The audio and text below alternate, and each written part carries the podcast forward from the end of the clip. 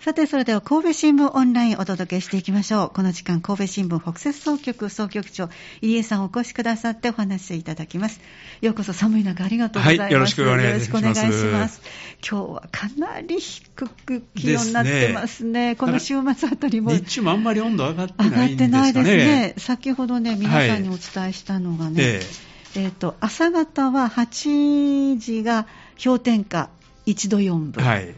9時で1度6分、はい、ああ、全然上がってないですね。ねで、日中で、ちょうど私も9時台、10時台ぐらいこの辺り来たんですけども、はい、5度台だったんですが、そのままで5度8分です、2時になってやっぱ寒いですね。寒いままですね、えー、なかなかちょっと辛い、厳しい。ですね、まだまだ続きそうですよね、この寒さはね。ね今週はでも、半ばぐらいにちょっと一息つけるようなお話も出てますけど、だどうなりますか、先週は雪に皆さんね、そうですねいろいろと悩まされたね。結構ねあの通勤とかね、結構大変だったんじゃないでしょうかね。本当ですね。はいさあそれでは今日の記事について早速ではご紹介していきましょう、はい、今日ピックアップしてくださったのは1月24日の火曜日の記事です、えー、街路樹の大木、老木化深刻というニュータウン中心に市内1万4000本、市が基本方針策定、持続可能な管理へというこちらの記事、ピックアップしていただきました。はい、では、リード部分ご紹介しましょう。町開きから30年から40年が経過した三田市のニュータウンで街路樹の大木化老木化が進み安全の確保や管理費の増大など課題となっている市内の街路樹の97%がニュータウンに集中。景観形成に果たす役割が大きく住民の関心も高いため市は街路樹の適正な育成管理に向けた基本方針を策定した。担当者は基本方針をもとに地域と連携し持続可能な管理を行いたいという、えー、土井記者の記事からピックアップということでよろしくお願いいたします。はい、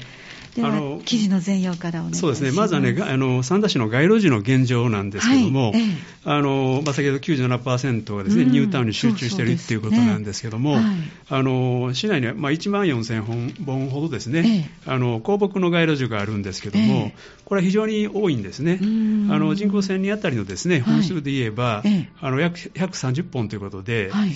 あのまあ、1000人あたりでまあ130本ということで、県県内ももと最もですね、え多いということなんですけど兵庫県内で一番多い、はい、1人当たりの、そうです。あそうですか、はい、でえーと、それでいうと、ですね、はい、あのまあ、ちょうどニュータウンがですね整備された際に、うんこの街路樹もですね植え植えられたようで、ですね。そうですね、はい、ですからあの、ウッディタウンにはですねアカシア台とか、欅台とかね、あるいは鈴掛とか、ゆりの木とか、そうですね、あの木の名前がですね、はい、あのついた地名っていうのがね、そうですね、はい、由来してますね。そこにはそういう木もね、あの植えられているということなんですけども、はいうんえー、まあ、そういうものがですね、やっぱこう市民、住民にね、まあ、親しまれてきたと,、というのがあったんですけども、えーただですね、あのそれがだんだんこうあのトラブルになってきてましてね、あのよくあのが値上がり、あの道路の、まあ、はい、舗装のところにひびが入ったりですね。写真が出てますね。はい、出てます。はい。はい、かなり大きなひびですね。まあ、こういう状況ね、あの特に歩道なんかがですね、えー、これガタガタになってですね。レンガのところは凸凹がすごいですね。はい。危なくなっているということで、はい。まあ、こうなってくるとですね、あのやっぱりつまずいたりですね、あの怪我するようなね、そうね。そういう状況に、ね、なってきておるんですけども、はい、あのこの通行のこの、まあ、危険を、ね、生じるようになっていくことで、あの市の方にもまあ通報があるんですけども、はい、これが2019年度はですね、ええ、あの195件に,、ま、にも上ったと。あ結構ありますね、はい、ということなんですね。えそれからあの、まあ、これ維持していくのもですね大変なことで、うん、まあ、管理費がですね随分かかってるんですね。あの選定するとかですね、あのまあ、助走含めてですね、はい、まあ、そういうものを含めてやっていくと年間1億6000万円ほど、うんあのかかってると。そうなんですね。はい。ということなんですけども、はい、まあ、それでもですね、なかなかあの十分にはですねできないというかですね、ええ、あのまあ、枝を切ったりするなど対応してるんですけども、まあ、それでもなかなか木の方がね、あの生えてきますので、ね、はい、そうですね。まあ、剪定もその剪定が十分にね、あの追いついてないと。というような状況なんですね。であの、まあ、この紙面でもあの紹介しているんですけども、えー、まあ、ウッディタウンのアカシア台ですね、はい。はいあのここがですね、まあ、特にまあ深刻、まあ、被害が深刻だと、はい、はい、ということでですね、あのまあ、現場の、まあ、リポートしておるんですけども、はい。まあ、ちょうどあのニュータウンの幹線道路ですね、えあのリング道路っていう通称皆さん、はい、はい、そうですね。そこのですね、ニュー、偽アカシアっていうね、並木があるんですけども、はい、ここのところがですね結構その値上がりとかですね、うん、まあ、そういう状況になっているそうなんですね。はい、で、えっとまあ、ここに植えられているのがですね偽アカシアっていうねあの偽っていうのはつくんですけども、うん、まあ、通常、このアカシアといえばこの偽アカシアのことを言う、そうなんですね。であのこれはですねあの日本では明治初あの初期にですね、あの輸入されたもので、えー、あのこれ非常にですね繁殖力があの強くてですね、どんどんどんどんこう広がっていくと,、というようなものとですね、あと、まあ、他の木に比べてですね、あの地下の浅いところで根が広がっていくんですね。なるほど。ということは、その値上がりっていう、あのね、そういうが、はい、地面がこう、表面に近いところに張っていけば、そうです、当然ね。ということなんで、そうですか。はい。で、成長が早いんで、んちょうど町開きから6、7年で、目ぐらいにですね、やはりそういうような状況になったと。あもうそんな早い段階で。はい。ということなんで、まあ、その辺でまあ被害、被害というか、それが出てきてるっていうね、ことなんですね。で、あの、まあ、三田市もですね、はい、あのそれに対してあのこう何もしていないんではなくてですね、はい、あの改善に向けて市が、まあ、2021年の9月からですね、え大学の先生や、まあ、住民を交えてですね、はい、検討委員会を開いて、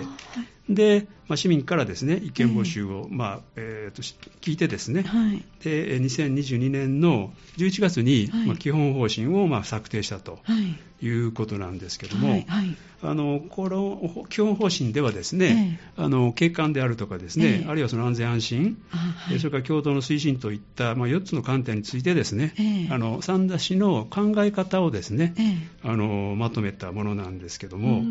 いわばあの、まあ、三田市としてはあの外情に関してはですね、こういうことを考えていると。いうことを皆さん、住民にお示しをするような、はい、まあ、そういうですねあの方針の策定なんですね。うん、で、まあ、これからあのいろんな、まあ、住民の方とですね、はい、あのお話をしていくんですけども、えー、まあ、まずは三田市の方針をですねあの分かっていただこうということで、こういうものを策定したと。えー、あそうですか、はいということなんですね。で、えーと、先ほど、ね、あのお話ししたアカシア台なんですけども、はい。はい、あのここもですねあの2018年ですね、あのに市の方がですね、はい。そういう赤西明石あの日本につき1本をですねあの切るというようなねあ。の方針を出したそうなん半分にしていくということですね、はい、日本に1本というようなことをですね、はい、したんですけども、まあ、しかしですねあの、まあ、住民の方からですね、はい、反対という声がですね、上がってきまして、えー、でまあ、署名活動もねあの、えー、されたようですけども、その関係で市はあの馬祭案を撤回しましてね、であの19年翌年からの10月からですね、あのまあ、住民とか市とか、あるいは専門家らが作るですね検討委員会を立ち上げたと。ここでも、はい、というようなことがあったそうですね。であの検討委員会はあの去年の3月までにですね、まあ、5回開催されて、まあ、その中にあの伐採に対して反対をするような人たちも、その中に入ってですね、でお話をまあ進めてきてですね、であのまあ、非常に根付きのいいということで、菩提樹への,、ね、あの木の変更をすると。いうようなことで、まあ、あのそういう方針をまとめたということなんですね。えー、ということで、今ある問題が少しは軽減できるということなんでしょうか？そうですね、はい。あそうですか、はい、というようなこと、であの、まあ、住民の方にもですね、アンケートを取ってですね、はい、でまあ、あの反対の反対の人たちからもですね、えー、あのお話を聞いてですね、えー、まあ、そういうふうな方向にです、ね、持っていったということでですね、あのまあ市の方の考えも、まあ、言いながらですね、自民の方の意見も聞きながらですね、えー、そういうような方針を決めていったというようなことなんですけども。えー、やはりさっきおっしゃったように、あの街路樹の植木の種類が地名になるぐらい、やっぱり住民の気持ちとしてはもう一体化しているということになりますから、はい、なかなかあのこれが不都合だからこっちにっていうふうな、なかなかそういう引き算ができるものでもないと、そうですね、それがお互いこうやってお話をされて、はい、あの解決策を見つけてらっしゃるということですね、はい、今回の記事、ポイントはどこでしょうか、はい、あの維持管理費を含めてですね、ええ、まあ、外来種の問題が大きくなっているというのが今回のポイントなんですけども、はいまあ、こういうことはあの神戸市とか近隣の市でもですね、はい。あの起こっていることだということですけども、はい、まあ、あの自治体が住民とですね話し合いながらまあ対応を考えていくんですけども、うん、まあ、今後ですね、明石家台のように、まあ、そういうそれぞれの地域でね、具体的にどういうふうに着手するのか、まあ、注視していきたいというふうに思ってますありがとうございました。では、最後に総局長の目線、お願いします。はい、あの三田市がですね、基本方針考え、考え方を示して、ですね、住民との話し合いにまあ臨むということで、ただあの、街路伐採というのは賛否が非常に分かりやすいということなんで、えー、でね、まあ、一筋縄にいきませんけれども、はい、まあ、多くの人がまあ納得できるような、そういう解決策をね、話し合いの中から見出してほしいというふうに思います。はい、ありがとうございました。ではまた次回もよろしくお願いします。はい、はい、お願いします。ありがとうございました。お話をお伺いしましたのは、神戸新聞北摂総局総局長入江さんでした。神戸新聞オンラインでした。